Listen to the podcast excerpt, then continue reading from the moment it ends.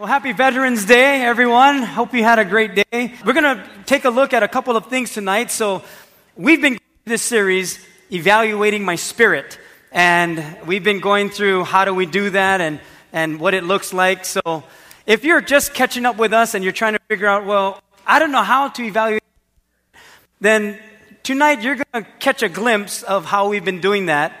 Uh, a good way to do it is go on our website or our YouTube channel, as well as, or even our app. And our church app will actually uh, have a place that says media, and the media section will be able to help you catching up with where we are this week. Okay?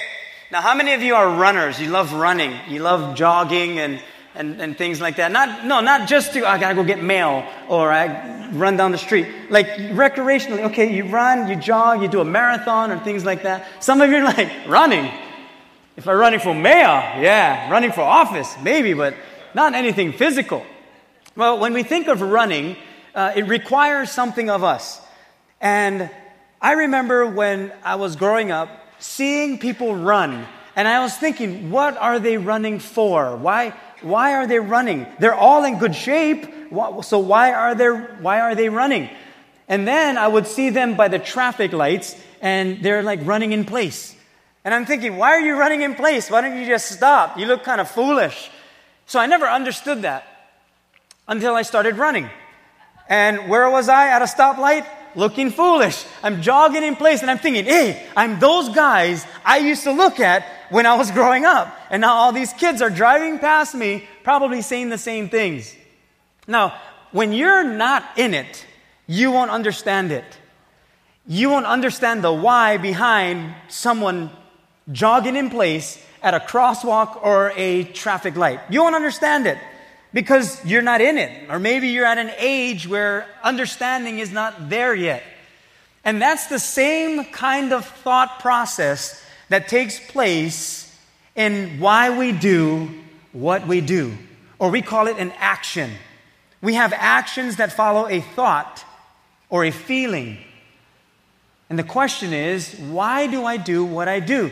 So tonight, that's what we want to talk about the why behind my actions. Now, if you're a spiritual evaluator, and if you've been doing that for the past couple of weeks, you've been learning that we have some good areas that we're doing great in spiritually, and then there are some areas that we need to improve on.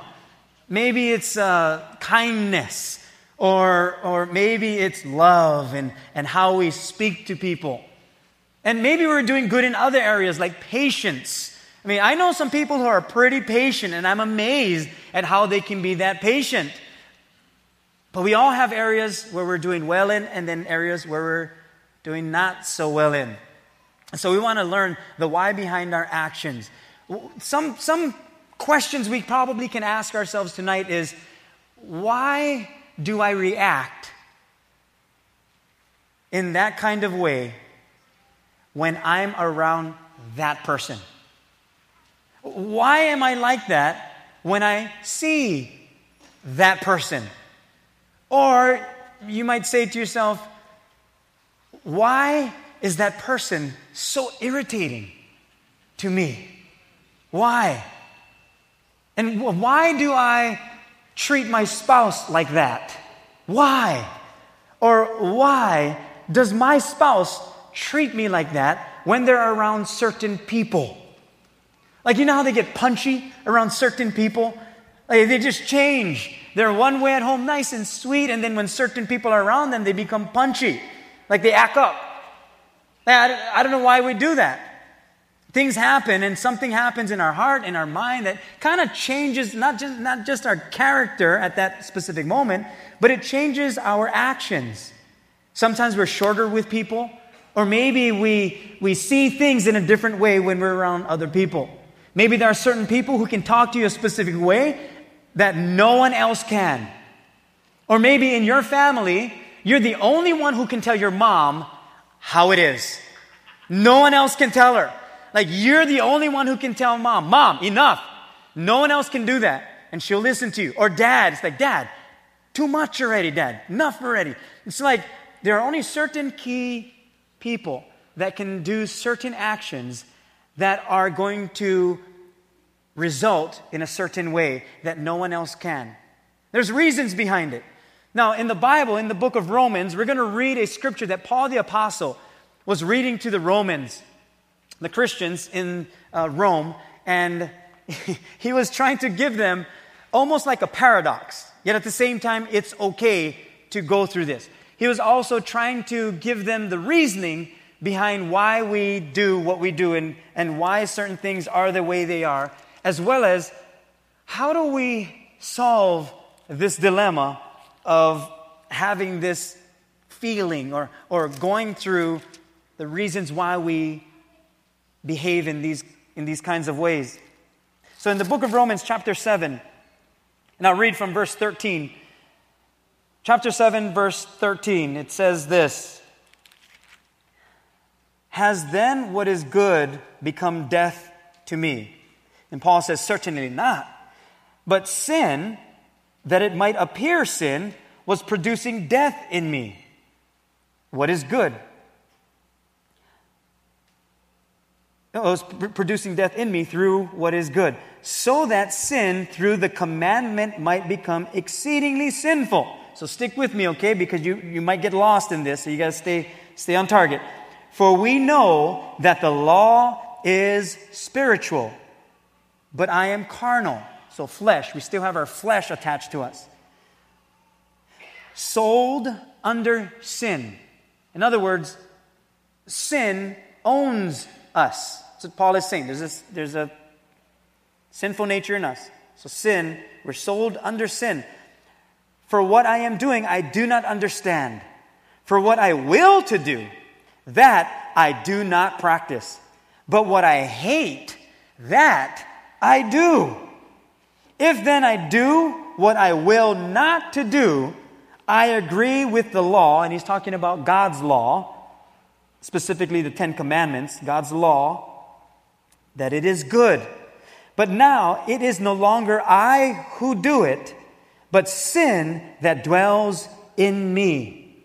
Now continue in verse 18. For I know that in me, that is, in my flesh, nothing good dwells. Nothing good lives there in my flesh. For to will is present with me.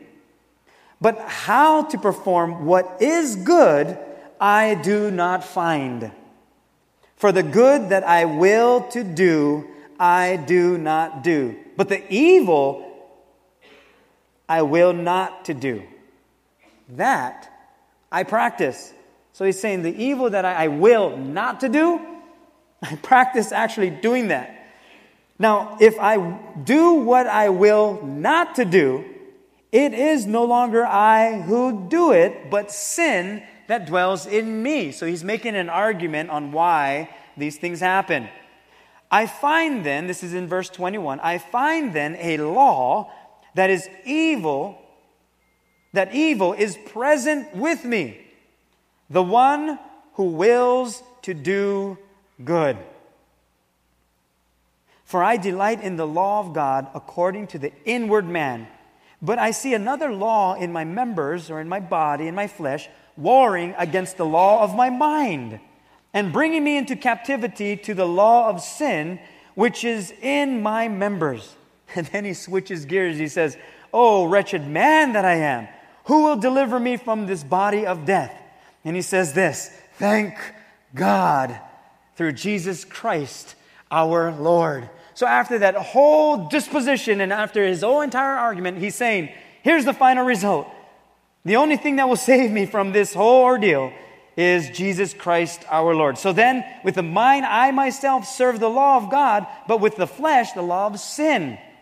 So now he says, There is therefore now no condemnation to those who are in Christ Jesus, who do not walk according to the flesh, but according to the Spirit. For the law of the Spirit of life in Christ Jesus has made me free from the law of sin and death. That's what we were talking about earlier the freedom to now choose God, freedom from sin. For what the law could not do, in that it was weak through the flesh, God did by sending his own Son in the likeness of sinful flesh on account of sin He condemned sin in the flesh that the righteous requirement of the law might be fulfilled in us who do not walk according to the flesh, but according to the Spirit. In other words, what Paul is saying is, you couldn't do this on your own. On your own, you're living by the law, and your flesh is not good. You cannot actually fulfill all the commandments. You're going to sin, it's, it's a part of your nature. However, Jesus did this for you and put sin to death so that his righteousness can be put in you and I. So that this war that's happening, now if we're walking by the Spirit, we are now going to live by the Spirit. That's why we must continuously evaluate our spirit because of that war. I mean, this is Veterans Day, and, and so we understand what war is. And in a war, you will constantly have evaluations, constantly have intel, constantly have people putting down a game plan, constantly. Things change on the dime. So the Lord is saying, if you don't continuously evaluate your spirit, then something is going to take over your spirit. Either that sinful nature, or you yourself are just going to give in to your sinful nature. But if we're continuously evaluating our spirit, then at least we're going to have the know how as well as where we are in life, in our spirit, to say, Lord, here's where, here's where I am. I need help in this specific area. And that's why we want to evaluate our spirit because our spirit and our flesh are constantly at war. Our flesh is going to die, our bodies are going to decay. It's our spirit that will live on. So, although we want to evaluate our bodies, which we probably do more than anything else, we evaluate our, our flesh probably more than our spirit. Like we weigh ourselves every single day, and every ounce counts. And you're like, oh man, I gained more. Oh yeah, I lost more. We evaluate that. We weigh our food. We watch what we eat. We, we, we drink certain nutritional types of shakes because of our health. We go to the doctors. We take medicines. We evaluate our, our physical bodies all the time. And it's not going on into eternity. Now, we still need to do that. We still need to be healthy, eat healthy, and take care of our bodies, which is the temple of the Holy Spirit. We still need to do that. But it doesn't mean we neglect our spiritual bodies. Take the same principle of how we take care of our physical body and put that on our spiritual bodies. Put that on our spirit that the same disciplines we use for our physical body is the same discipline we should be using, or even more for our spirit. We eat three times a day, sometimes once because we're busy, sometimes 10 because we're not busy. So we eat, but it's our spirit that is actually decaying because we're not feeding the spirit. So, the disciplines that we are giving to our bodies, our physical bodies, we can actually take that and now put it into our spirits. That's how we evaluate our spirit. Where are we in our spiritual awakening and how are we feeding our spirit? See, the same way we are dependent on the blood of Jesus for the, the, the sin in us, the same way we should be dependent on His Spirit to feed us. The same sacrifice that Jesus gave to us, that He paid on the, on the cross, that same grace that He gave to us, the one that empowers us to do what only He can do through us, that same dependent is the same dependency we should have on His Spirit. That when we go to God and we say, God, forgive me of my sins, we can only say that because there is forgiveness of sins through the blood of Jesus Christ. So we depend on the blood of Jesus Christ for that reason, part of that reason, so that we can ask for forgiveness. But it also brings us into eternal life. That same dependency is the same dependency we should have on the Holy Spirit that empowers us to do what we cannot do in our flesh. And that's what God is speaking to us because we're no longer under the law. Did you know that? Even though there is the laws of God, Jesus came not to abolish them, but to fulfill them. In other words, Jesus didn't come and say, Well, you can't fulfill that, so throw that away. He said, No, I came to fulfill it. That if you live by my spirit and, and, and receive my spirit, now you can walk by the spirit so that you can love God with all your heart, soul, mind, and strength. And you can love your neighbor as yourself, which takes care of all the laws. That's the only way. See, what the law does is the law, the Bible says, the law brings death because the law shows us our faults. The law shows us and tells us the truth about ourselves. That's what the law does. When you match yourself to the laws of God, the Ten Commandments, it tells you the truth about yourself. But the grace of God tells us the truth about God. So we fall under grace. We are no longer under the law, but under grace. And so when we look at why we do what we do, sometimes we're moving by the law. If I can just stop doing this, if I can, oh boy, I did this, and if I can just cut that out and cut this out, if I can just speak better, if I can do these things, yeah, we're, we're probably trying to do it on our own volition. However, if we say, Lord, I'm trying to do it on my own, that is in my flesh, I'm trying to follow a law, can I, can I just receive your spirit of grace? It's a power that comes on us because there's a reason why I do what I do, and there's a reason why I don't do what I should. There's a reason. Lord, can your spirit come alive in me so that I can be the person you made me to be, so that I can do the things that you have called me to do? So that when you say, obey, I'll obey you, not because I want to, but because your spirit is beckoning me to a power that I never had before. Because obedience is not agreeing with God, Obedience, true obedience, is when you don't want to agree with God, but you obey Him anyway. God doesn't say, if you agree with me, and because you want to do this, that's obedience.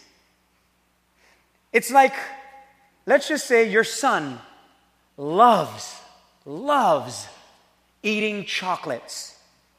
Loves eating chocolates and you were to say, Hey, I need you to eat that chocolate bar, he says, Okay. Now, he was obedient because he, he did what you said, but he wanted to. He loves eating chocolates. But let's just say he hated eating chocolates. And mom or dad said, Nope, that's your punishment. You said some words you weren't supposed to. Eat that chocolate. I don't want to eat that chocolate. Eat the chocolate. No, no, no. I don't know who doesn't love chocolate, but it sounded like a good illustration. So he's, he's obeying in true obedience.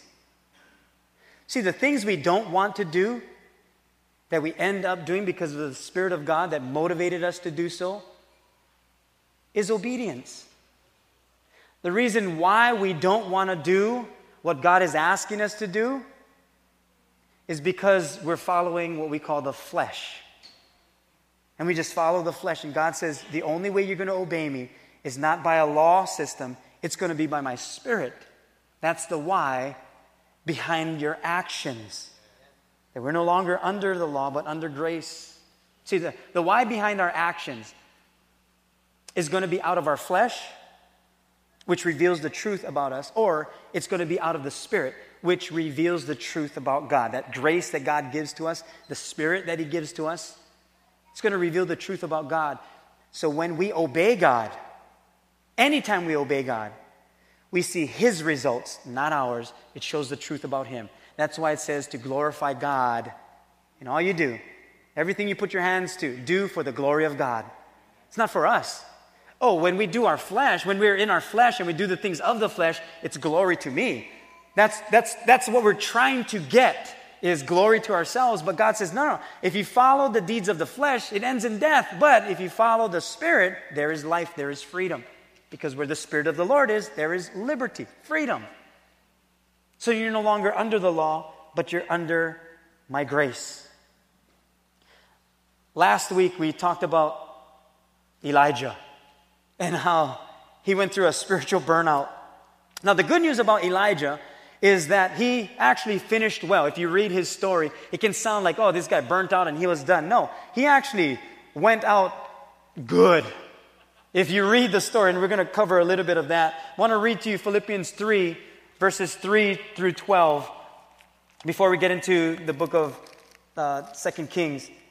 In Philippians 3, verses 3 to 12, Paul is speaking to this church and he's saying, okay, with all the war that is going on in your heart, the spirit that we're saying to follow, the gospel of Jesus Christ, the, the, the good news, he's saying, Here, here's the reason why. Here's, here's why you need to know the why behind your actions. In verse 3, book of Philippians, chapter 3.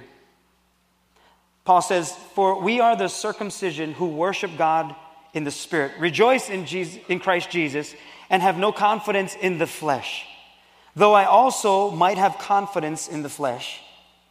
If anyone else thinks he may have confidence in the flesh, I more so. So, what Paul is saying is, if you want to have confidence in the flesh, let me just tell you what kind of confidence you should have, if anything.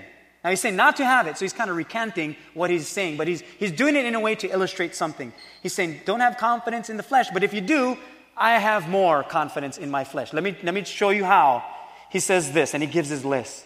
He says, circumcised the eighth day of the stock of Israel, of the tribe of Benjamin, a Hebrew of the Hebrews, concerning the law, a Pharisee, concerning zeal, persecuting the church concerning the righteousness which is the law, blameless. So he's saying, if you want to see anything of, of the flesh, I'm the perfect example, Paul says. I did everything according to the laws of God. And I had the best zeal around. In fact, my zeal was so good, I was persecuting the church. But what things were gained to me, these I have counted loss for Christ. Yet indeed, I also count all things loss for the excellence of the knowledge of Christ Jesus my Lord, for whom I have suffered the loss of all things, and count them as rubbish. So he's saying, even all the fleshly things may feel good at the time, but now that I know Christ, all of that is rubbish. It has, there's nothing there that I would want in my life.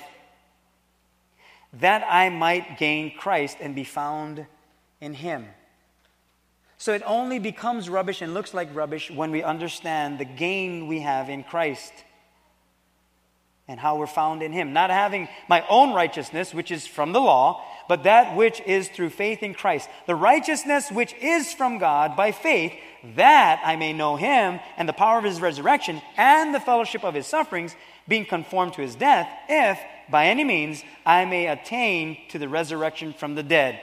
Not that I have already attained or am already perfected, but I press on that I may lay hold of that for which Christ Jesus has also laid hold of me. So Paul is saying, okay, after all of that, I, I told you what the flesh is like. Yeah, I'm probably the best of them all who can model what the flesh looks like. But all of that is rubbish compared to the infinite knowledge of knowing Jesus Christ as my Lord. So, with all of that, yeah, that's all in my past, but this is what I do I press on. Otherwise, I'm going to be stuck there and I'm going to reason by myself and I'm going to be stuck in that cyclone of, I want to do what is right, but I can't. He says, You can be free from that. How? Through Jesus Christ our Lord. It's not just a word that is being said, it's an actual person. It's the Spirit of the living God. And he's saying, unless connected to him, you're going to battle with this Romans 7 over and over and over again. He says, however, you can press on. You don't have to be caught up in that cyclone. You can press on. See, this is what Elijah was trying to give to his predecessor or his, his, his, his follower, Elisha. After Elijah was burnt out, God says, Hang on, this is what you need to do. He gave him some instructions, and one of his instructions was to anoint a man by the name of Elisha. If you want to catch up from last week, you can go on the podcast and listen to it. And so he says, You need to anoint the younger one. You need to anoint this Elisha. So he does so. And it's interesting because what he was saying to Elijah, what God was saying to Elijah is this anointing, my hand, my spirit, must continue on because we constantly want to bring in the law. We want to bring in the do's and the don'ts because it seems simpler. Just tell me what to do, Lord. Just do the do and do the don't. Don't do the do and don't do the don't. Whatever, however it's going to be done. And so I don't. I, just give me, make it simple, Lord. But that's non-relational. It's just a list of to do. But God says, No, I'm going to give you a person Jesus Christ. So it's not necessarily a to do, it's to be. It's to be with. We're going to do this together. So he says, This is what you need to do. You need to do that with Elisha. So he does. Now, Elisha starts to be, he's mentored now by Elijah. But now it's time for Elijah to go. It's, his season is done. So he says, Hey, uh, Elisha, I need to go. Um, so bye. And Elisha says, No, no, I'm not going to let you leave my sight. He says, No, I need to go. I, I, need to, I need to head on. And he says, No, I'm not going to let you leave my sight. And then others were saying, Hey, don't you know that uh, it's time for Elijah to go? It's, yeah, I know, I know. Don't tell me. So Elisha is feeling. He's feeling kind of emotional. He says, I know, I know what you're saying. So, second time, Elijah says, Hey, Elisha, you got to stay back here. I got to go. My season is done. He says, No, no, I'm not letting you out of my sight. No way. No way. I'm not letting you out of my sight. He says, I, I got to go. He says, No, not letting you out of my sight. He says, Well, if you want to come with me, then come with me. People would remind him again. He says, You know that Elijah, Elijah's done. He says, I know. You already told me that. I know. It's like he has such a spiritual attachment, yet he also has the relational attachment.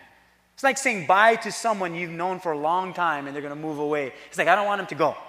Third time he says, Hey, I, Elisha, I, I really got to go. And so Eli, Elisha says, I don't want you to go. No. And then again, of course, you know, he's, he's going to be taken already. He's got to go. He's like, I know, okay? I just don't want him to go. I love the guy. So then Elish, Elijah says to the younger Elisha, he says, Hey, if there was anything I could give to you, what would it be? Anything? Yeah, anything. I want a double portion of your spirit. Huh, a double portion of my spirit. You ask a hard thing. He says, That's what I want. He says, I tell you what, if when I leave, if you see chariots of fire come and get me, and you see me go away, that's how you know you'll have a double portion of my spirit. Now, if my mentor told me that, I'm like, great. It's not going to happen. I mean, a, a, chariot of fire, and then you're, where are you going to go? Because it doesn't seem like that's doable. Doesn't seem like it's possible. In 2 Kings chapter 2, verse 10. Here you have Elijah and Elisha, both of them ready to go. One is going to be taken, and of course, the other is going to be left. But he's going to be left with something, as Elijah said, you ask for a very difficult thing. This is going to be very, very hard. 2 Kings chapter 2, verse 10. So he said, You have asked for a hard thing. Nevertheless, if you see me when I am taken from you, it shall be so for you. But if not, it shall not be so. So he's talking about the double portion. Then it happened as they continued on and talked that suddenly, so they didn't know when it was going to happen. Suddenly, a chariot of fire appeared with horses of fire and separated the two of them. And Elijah went up by a whirlwind into heaven. And Elisha saw it. And so he cried out, My father, my father, the chariot of Israel and its horsemen. So he saw him no more. And he took hold of his own clothes and tore them into two pieces. He also took up the mantle of Elijah that had fallen from him and went back and stood by the bank of the Jordan. Now, the reason why this part is so significant is because the only reason why they were on this side of the Jordan is because Elijah struck the Jordan with his mantle and the Jordan River opened up and they crossed over. So now Elisha has the mantle and now he's standing before the Jordan River. And so he says this Where is the Lord God of Elijah? And when he also had struck the water, it was divided this way and that, and Elisha crossed over. Now, this is very important. The why behind we do what we do. The moment God's hand was on Elisha, he tested it. He didn't wait. He didn't wait days later. He didn't, he didn't say, okay, God, if this happens, then I'll do this. And then when God did what he was going to do, he didn't wait. How often we say, God, if you rescue me from this, then I will. And then God does, and we're like, okay. And we never fulfill, not necessarily our promise, but we never fulfill the anointing that God has on us.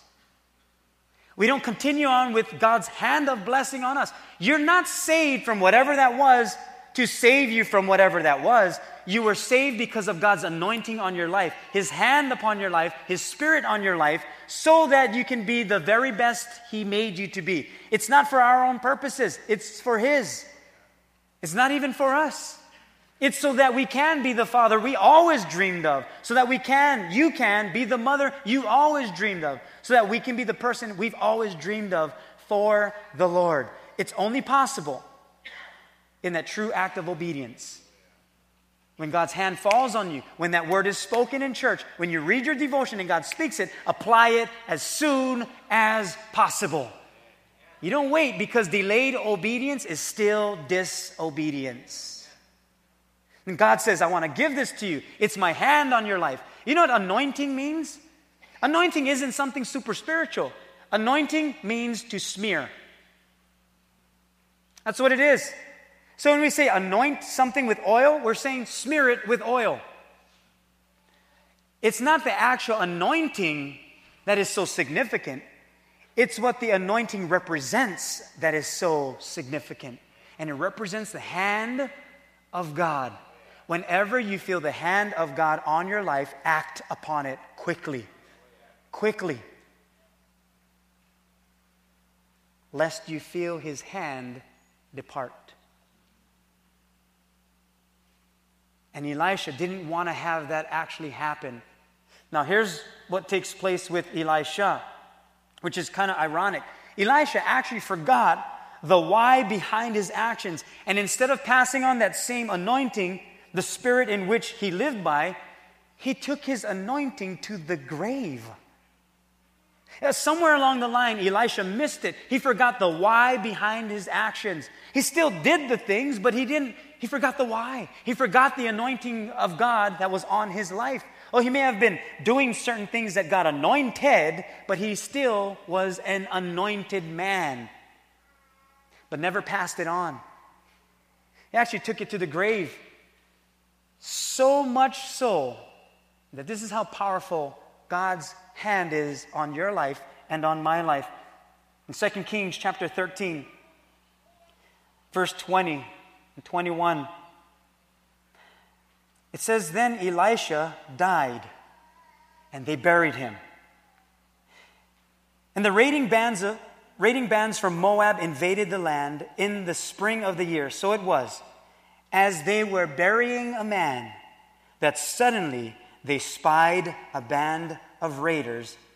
And so they put the man in the tomb of Elisha.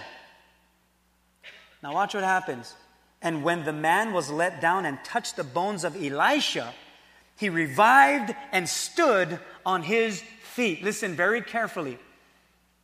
It's not you that is the power behind God's anointing. It's God's anointing, period, on our life.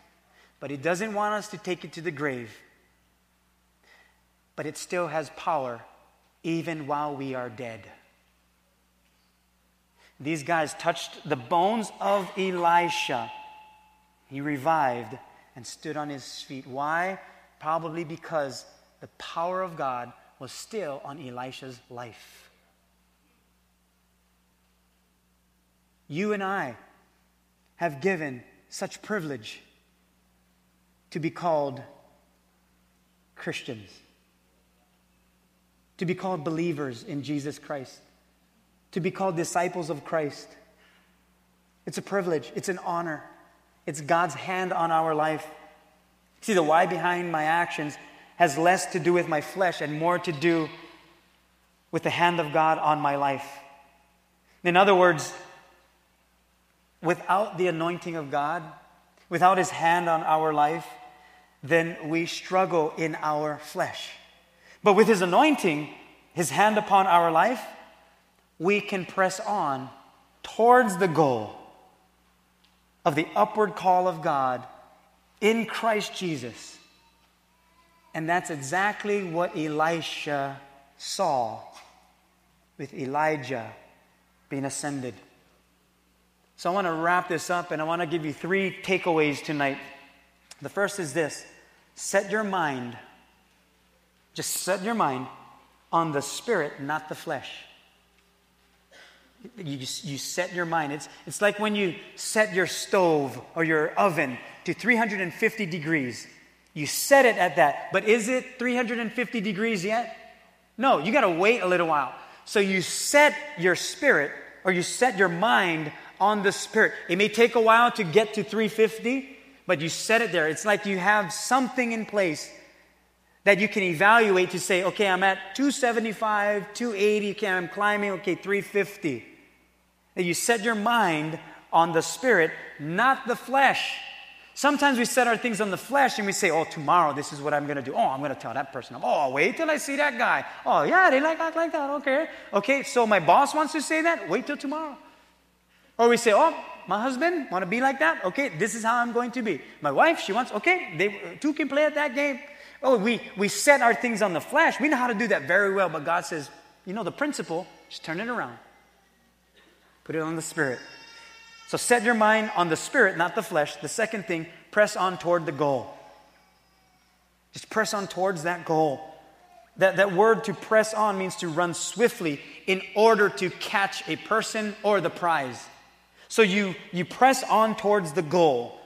And the purpose of pressing on towards the goal is that you run swiftly towards that person that you're trying to catch up with or the finish line for the prize.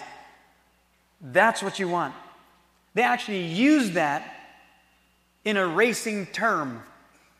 That as the gun goes off, you're going to run toward the goal. When the gun goes off, it's not like you're running like, oh, this is so fun. Hey, good, this is a good run. And you're talking to your friends, and then you're done.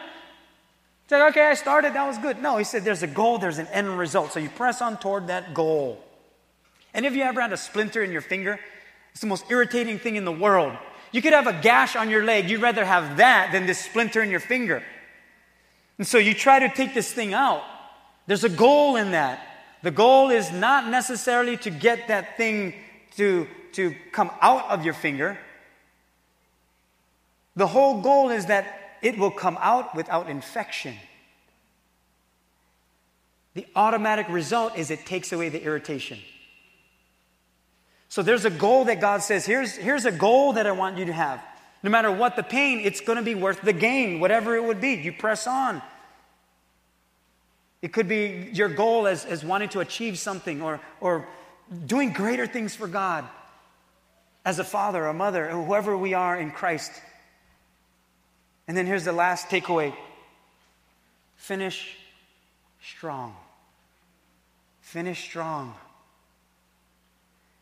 If any of you have ever, if you ran track, the coach will always tell you never, ever slow down before the, right, before the finish line. You don't slow down.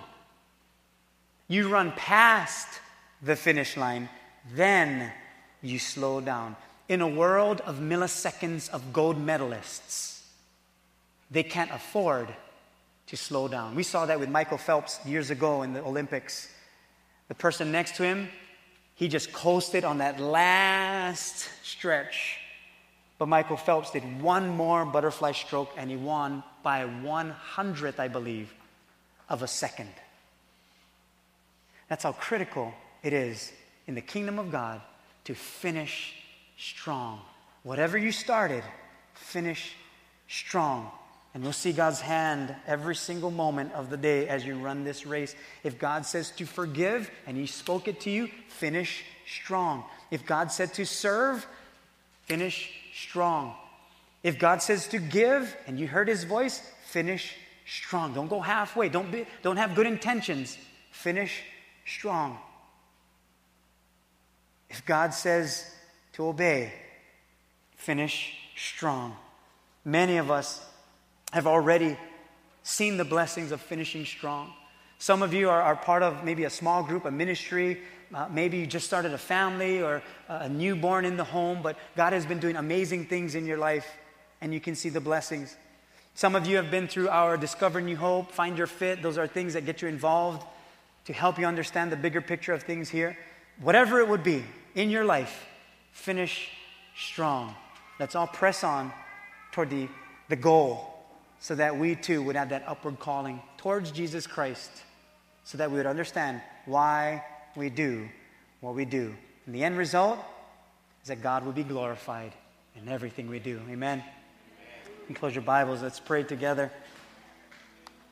Next week, we're going to be talking about a spirit of thankfulness and how gratitude changes the entire game. Let's pray together. Lord, thank you for bringing us together on this Veterans Day. Thank you for those that serve. Oh boy, it's such a privilege to be a part of the bigger picture, not just in our country, but in your kingdom. Freedom is a word that Maybe sometimes we take for granted, but there is a cost to freedom. We thank you for paying the price for our freedom so that we could have the, the anointing of God, your hand, Lord, on our lives. We don't want to take our anointing to the grave. We want to pass it on. That's why we serve. That's why we give. That's why we mentor. And that's why we raise up other people. That's why we love in our families. That's why we, we change from an angry person to a person people can admire. It's because we want to pass on your, your spirit, Lord. So, Lord, I pray your hand over each person here tonight, your anointing, your blessing, your spirit. that if we say we live by the Spirit, which we do, Lord, we received your Spirit. We're so grateful for your forgiveness and your grace. Let us also walk by the Spirit. Sometimes we do what we don't want to do, and we battle with that. But you rescue our soul. You're the, you're the answer, you're the remedy. You told us why you did what you did. It was because you so loved the world that you gave, that anyone who believes in you would never perish, but have everlasting life. That's the upward call, Lord. We look forward to that day. But for now, Lord, there are many things we get to do for you, more souls to reach. Help us to reach those far from God, one relationship at a time. We pray this in your name, Lord. We all said, Amen, amen, amen, amen. Let's stand tonight as we conclude. I pray that this series has been beneficial for evaluating our spirit. Next week, as we talk about the spirit of thankfulness, it's just getting us ready for Thanksgiving, and I hope you guys have a good weekend, okay? Tomorrow, I think there's school and work, so sleep well. But let's sing our final song tonight. God bless you guys. Have a wonderful evening.